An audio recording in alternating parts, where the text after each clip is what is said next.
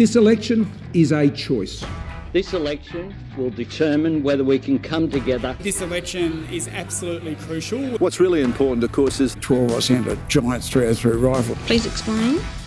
You're listening to the 4 Z Breaks the Election podcast. Hello, election watchers. Welcome to the 4 Z Breaks the Election podcast, where our newsroom breaks down what's happening in the election for May 20, 2022, just one full day from the federal election. My name is Alexis Pink. I'm the news coordinator at 4 Z, and joining me is the 4 Z newsroom.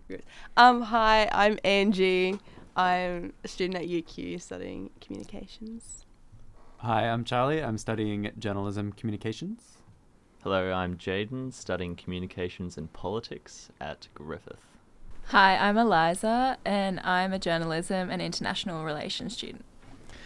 On today's podcast, the AEC clears the air on COVID, internal polls tipping an odd election, a rare sighting of Julia Gillard on the campaign trail, and the changing face of photo ops. Let's begin at the top. Charlie, tell me what's happening with the AEC. So, the AEC has now confirmed that Australian voters who are currently isolating with COVID 19 will be able to vote via the phone. It was announced this morning that any voter that contracted COVID 19 after 6 pm on Friday, the 13th of May, would be granted access to secure telephone voting. Originally, the AEC made it clear that anyone who tested positive after 6 pm on Tuesday may not be able to have the means to cast their vote. This was due to the window on applying for the postal vote closing, with no strong indication that they had planned to allow voting over the phone.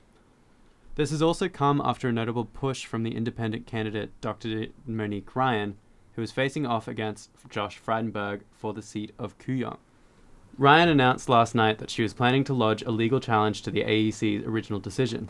In order to achieve this, Ryan crowdfunded $126,000 in the span of four hours. Labor also came out this morning before the AEC amended their decision in support of allowing all Australians to be able to vote. So, telephone voting is a very specific type of voting. It's similar to postal voting, only it's done over the phone. You effectively call a phone number, and it'll give you a whole lot of options on how to vote. Can take a little while to do, especially for Senate voting, because you have to recite quite a lot of things back. But yeah, it is available to anyone who's registered for pre-poll, which is not going to be everyone who has COVID because they may not have realized that they absolutely needed that option. Why do you think the AEC made this decision in the first place to limit the number of people um, who could pre poll this way? I think the AEC has sort of come out in the last um, few weeks with major shortages of staff. They've announced with COVID 19 themselves, they've lost 10 to 15% of their staff. So it's probably a decision to try and make the process easier on their end. Um, of anything. There are processes inside the legislation that make this a little bit harder. There are cut-off points for things like pre-polls, but yeah, those decisions are at least a little bit grey, uh, certainly grey enough for the AEC to work around them, especially under a legal challenge. That's quite a lot of money they raised there for that legal challenge. I think uh, it really sort of like there was a lot of talk about voter suppression being um, thrown out there, especially for Monique Ryan, who's very much trying to win the seat from Josh Frydenberg. I think there's a lot of that sort of grassroots fundraising that probably would have made people more apt to want to donate that to her. All right, we might move on. What is happening with this internal ALP polling? Yes, so internal ALP polling as of this morning suggests Labor on track to secure around 76 to 80 seats on election night, a clear majority. Though poll analysts really want to remind us of the previous election where Labor was confident of a victory but ended up losing out to Scott Morrison. It will be tight, and we could expect the second hung parliament in 20 years, a not so bad result for climate enthusiasts. Following the last hung parliament in 2010 between Gillard and Abbott, we saw a price imposed on carbon, the establishment of the Climate Change Authority, the Climate Commission, and of course the Australian Renewable Energy Agency. Scott Morrison, in response, said this morning that a hung parliament would be a government by Twitter. He added, If a government has to negotiate its existence every day based on how independents are going to jump by what's being said on Twitter, then frankly, that's not going to help the country be a str- be strong at this time. Let's start at the beginning with that particular assertion. It's not government by Twitter. It doesn't mean the government will be holding on day to day to see if it's got the, enough votes on Parliament to remain in government. That's not how Westminster government works. Basically, a negotiation is done at the start of the term between all of the coalition partners about confidence and supply. Confidence is confidence in the government, that means the Prime Minister usually. The supply refers to the federal treasury and how much money it has available to spend on things. Why is Labor doing this for a start? And why is Labor saying 76 to 80 seats? Um, is it important for them to project that they are, uh, are in a place to create majority government? Well, yeah, you don't want to be saying a couple of days out from the election that you're not going to do good. So, yeah, I think they're just trying to project themselves in the best possible situation. Yeah, so this also puts a little bit of a shadow over those results, right? Yeah. Why is Morrison talking about a m- minority government being absolute chaos? What what's in it for him? Well, I feel like Scott Morrison and the LNP like coalition at general don't really want to have to share any of the power with independents or minor parties, basically. All right, we might move on. Julia Gillard's back out on the campaign trail. Who, who's got that story for me? I do. This campaign trail has been a trip down memory lane for some, as both major parties bring on board various ex prime ministers.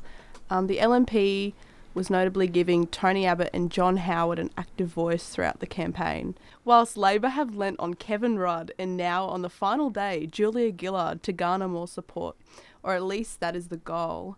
Former Prime Minister Julia Gillard this morning has made her first appearance on the campaign trail and one of her first major political appearances since 2013. This comes as a surprise to all because we can only assume that she is here to push Labor's strong female leadership narrative after stating this morning, What I want to see for this country is a government that cares about, that values, and includes women. It is also important to remember that Labor currently represents two thirds of all women in the House of Representatives. So it is interesting to see Julia Gillard back. Why don't you think she was very heavily involved in the last election? I think because last time, obviously, Bill Shorten was the leader of the Labor Party, it brought up way too many memories of his involvement in getting rid of Kevin Rudd and Julia Gillard from the party leadership and all those turbulent times the party had. I think now the Labor Party is trying to come into a clearer position. They're trying to shed that past image of turbulence and like discontent with inside the party. So they're really trying to push the message that they're unified now, and so it's finally time for her to come back into the fold. Do you think it'll have a big impact on the actual election? Do, though lots of these old leaders coming forward and saying good things about their parties really impact voters' thinking around this. I feel like it very much feels like they're trying to go back to like Labour classic of the late 2000s, early 2010s, where I definitely was very young and have a very different perception of what the Labour Party was like to someone who was voting at that time. But I think it is very much trying to reignite how people felt about the party at that time. I think having old leaders come back as well is probably only going to entice people that might be traditional voters or really resonated with a certain leader. If they're on the fence, it might bring those voters back to voting for the party. But other than that, I don't think it really helps people in the here and now. Like it's just reminiscent of an older time. Sort of playing to nostalgia. Yeah, exactly. Okay, and our last story for the day. What what is this story about photo ops? I'm very interested to hear what this is about. Who's got that story for me? So, journalists from The Guardian have shown that high vis vests and dogs have been the most popular for political photo opportunities. After training AI to identify trends in photos shared by politicians on their official media, they were able to identify the key props used.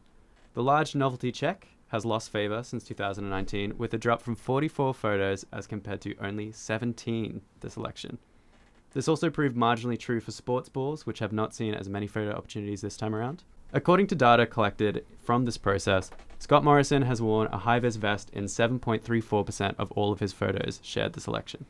Opposition leader Anthony Albanese came in slightly behind at 3.64%. Dogs have also been a safe staple of all campaigns, with a combined number of 350 photos taken since the beginning of the election.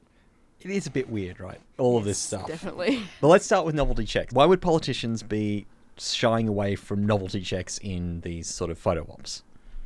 They want to just appeal to the public, I think, and just kind of say, look, we're real people, we're just like you, even though they do hold like a position in the government. So just trying to appeal to everybody. I think this election is a real battle about the economy, and I don't think anyone wants to appear to be flippant with money in any way.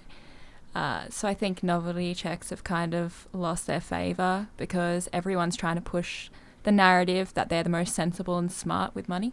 So high vis vests are a staple of politics. It's a little bit higher this year. Is there a specific right reason why we might have seen a spike? I feel like they're all just sort of trying to fight for that working class vote, and all those high vis vests are the perfect opportunity to be not perceived as the high members of society, which they really are in suits and whatnot. It's very much like we can be on your level too. And not only that, how many times this election has Scott Morrison been ousted for not being in check with the regular person? So I think this is really an attempt to regain his image. Why do dogs turn up in in political pictures more often than they have in the past? I feel like, you know, if you get a photo with a dog, there's nothing offensive about it. There's absolutely nothing offensive about it. It just shows you as maybe like a nicer human. I don't know if that's and they're cute outrageous. and cuddly. Not Yeah. I think dogs are just universally appealing. They're humanizing creatures. Eh, Like a lot of people have a dog, and it's just to try and show people's softer side. So the only thing I would add to that is dogs are a very accessible pet for politicians as well. They are out in public on a regular basis, not like cats who are usually kept indoors or, you know, other sort of aquarium or Like on fish or cage pe- or pets like rabbits and stuff like that. It's easy to get them in photos. Um, I think that's about all we've got time for on the podcast. Thank you for listening to the 4 Triple Z Breaks the Election podcast. This is the last podcast we're producing for this series. It's been an absolute pleasure providing you with information about the election. I hope it's made your lives a little bit easier in trying to figure out how you'll vote at this election.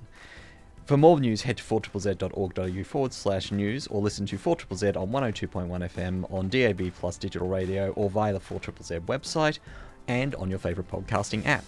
If you'd like to support this project, you can go to 4ZZZ.org.au forward slash support and either donate or subscribe to the station. Um, also, feel free to join us for our election night special starting from 6pm on 102.1 FM and via Twitch TV on 4ZZZ Radio. Thank you everyone for listening to the podcast, and we will see you at the next election. Thank you. Thank you. Thank you.